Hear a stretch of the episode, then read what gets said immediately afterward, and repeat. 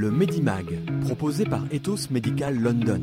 Qualité, intégrité et résultats. Et en partenariat avec themedicalfrontier.com, les actualités médicales simplifiées. Aujourd'hui, nous allons parler de l'évolution. Vous en avez sûrement déjà entendu parler lors du débat sur l'origine de la vie.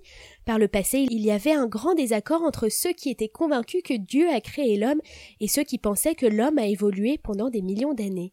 Aujourd'hui, l'évolution a été prouvée grâce à de nombreuses études à partir de l'ADN universel des fossiles et de l'étude des traits communs des embryons quant à la résistance aux antibiotiques. Pour commencer, définissons l'évolution. Le dictionnaire donne la définition suivante le processus par lequel les différents types d'organismes vivants se sont développés et ont diversifié leur forme antérieure au cours de l'histoire de la Terre ce qui signifie plus basiquement que l'évolution est le cours pris par un organisme pour se développer en fonction de son environnement. Une partie clé de l'évolution est la sélection naturelle, nous en discuterons plus tard. Le processus de base de l'évolution s'applique en trois points. Le premier point, l'ADN d'un organisme peut changer ou muter, ça peut être le résultat de l'environnement si l'organisme n'est pas né ainsi. Cette mutation change l'ADN d'un organisme qui est ensuite transmis à ses descendants. La mutation de l'ADN aura un effet immédiat sur les générations futures ou quelques générations plus tard. Le deuxième point, maintenant qu'un organisme dit mutant est né, cette modification peut être bénéfique, néfaste ou neutre. Si le changement est néfaste, les descendants mourront probablement avant de se reproduire, la mutation disparaîtra alors.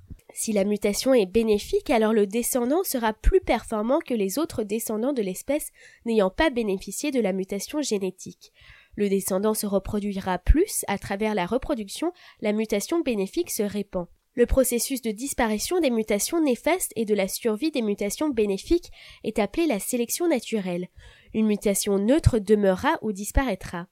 Troisième point, au fur et à mesure que les mutations apparaissent et se répandent sur de longues périodes, de nouvelles espèces se forment. Après des millions d'années, le processus de mutation et de sélection naturelle ont créé toutes les espèces que nous pouvons observer aujourd'hui, de la plus simple bactérie aux êtres humains.